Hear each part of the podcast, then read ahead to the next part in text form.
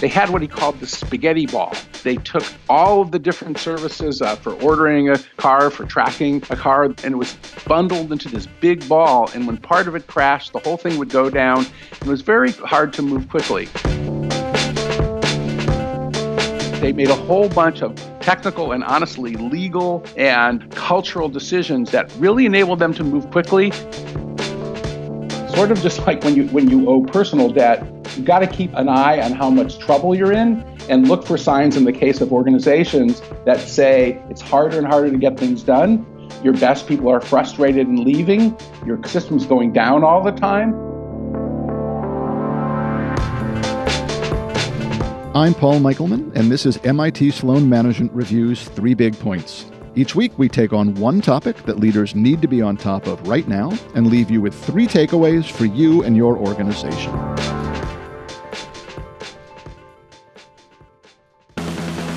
We love data. We love innovation, the world changers, the mind blowers. We love ideas, impossible ideas big, impossible, crazy as a loon ideas. We love falling down and getting back up and accepting our mistakes and moving on. We love it all. With love, Cloudera.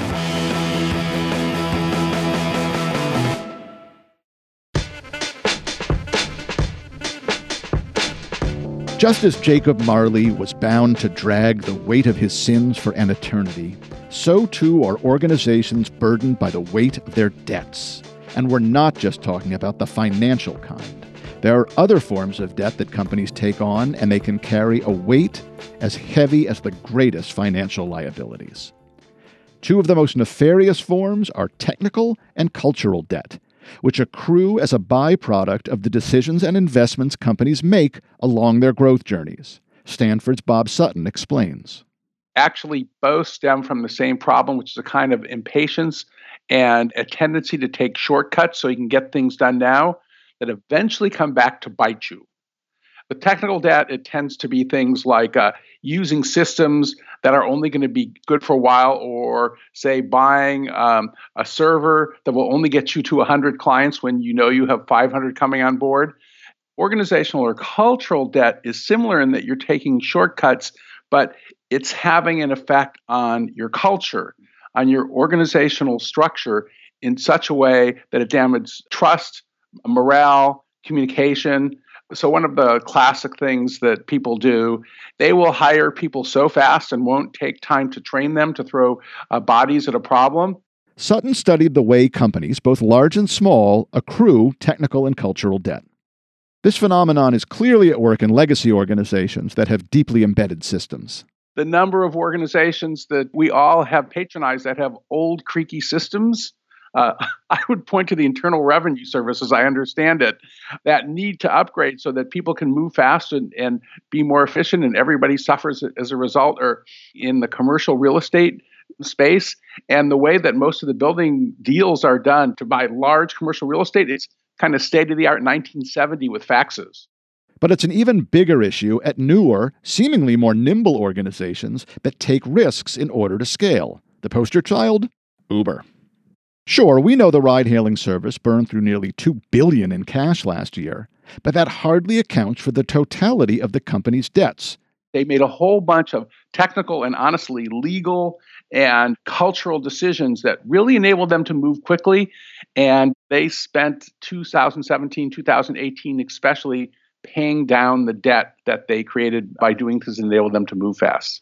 First, we'll take a closer look at the company's technical debts, which are probably more intuitive to most of our listeners. In a new case study about Uber that Sutton wrote with his Stanford colleague Huggy Rao, the author spent time with Thuan Pham, who took over as Uber CTO in 2013. Here, Sutton describes the technology mess that Pham encountered and how he initially addressed it they had what he called the spaghetti ball. Essentially, they took all of the different services for ordering a car, for tracking a car, the software that the, the drivers used, and so on, and it was bundled into this big ball. And when part of it crashed, the whole thing would go down. It was very hard to move quickly.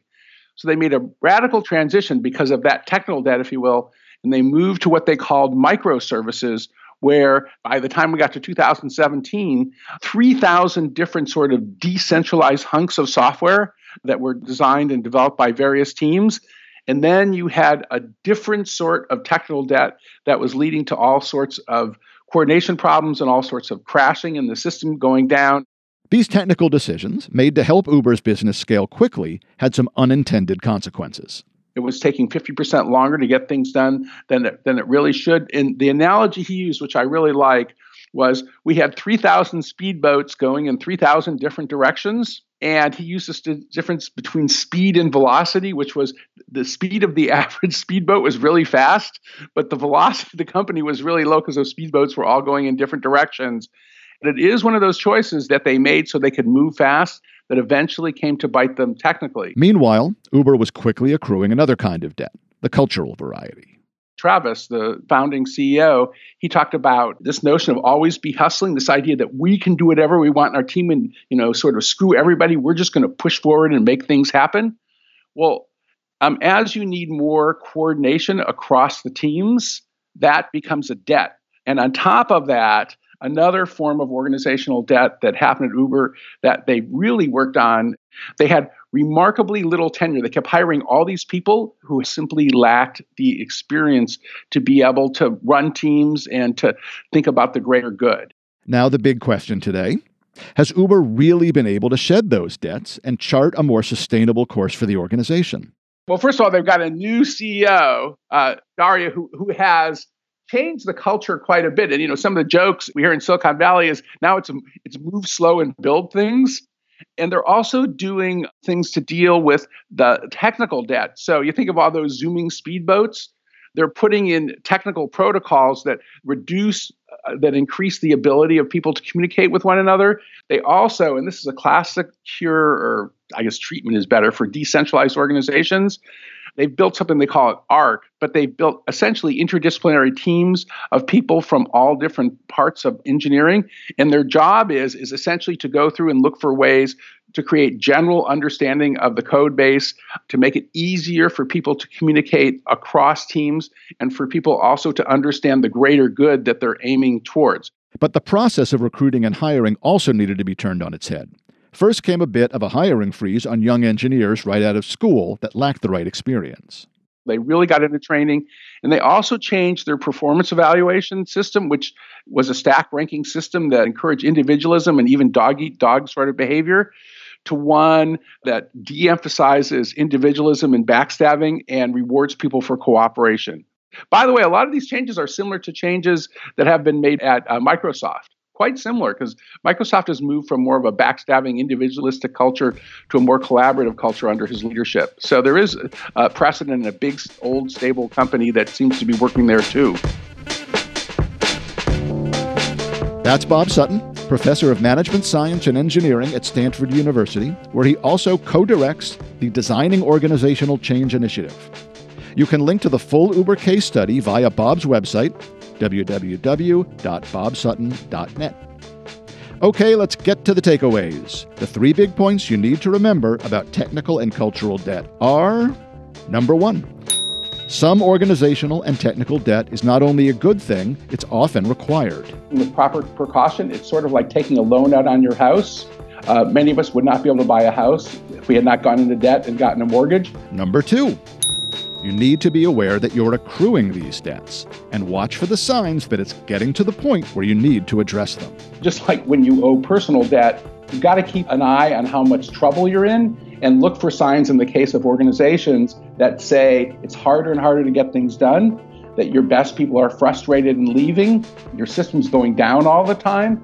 Those are signs that you're in debt and you've got to do something about it to fix it.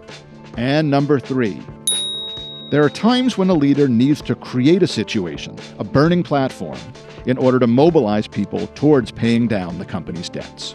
If you're heading towards a technical and organizational debt crisis, sometimes to mobilize action, to turn people's attention to the problem, that essentially declaring an emergency, having a, a, a, burning platform, and that's what we saw in the Uber case in 2017 when all the problems started arising.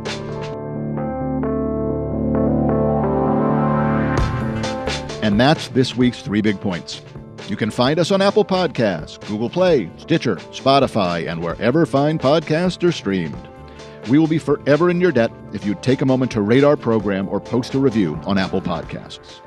Three Big Points is produced by Mary Dew, music by Matt Reed, marketing and audience development by Desiree Barry. Our coordinating producer is Mackenzie Wise. Three Big Points is made possible thanks to the generous support of Cloudera. Special thanks to Deborah Gallagher, Lauren Rosano, Jennifer Martin, Richard Marks, Michael Barrett, Jeanette Ramos, and Katrina Van Berkham for all they do to make this show possible.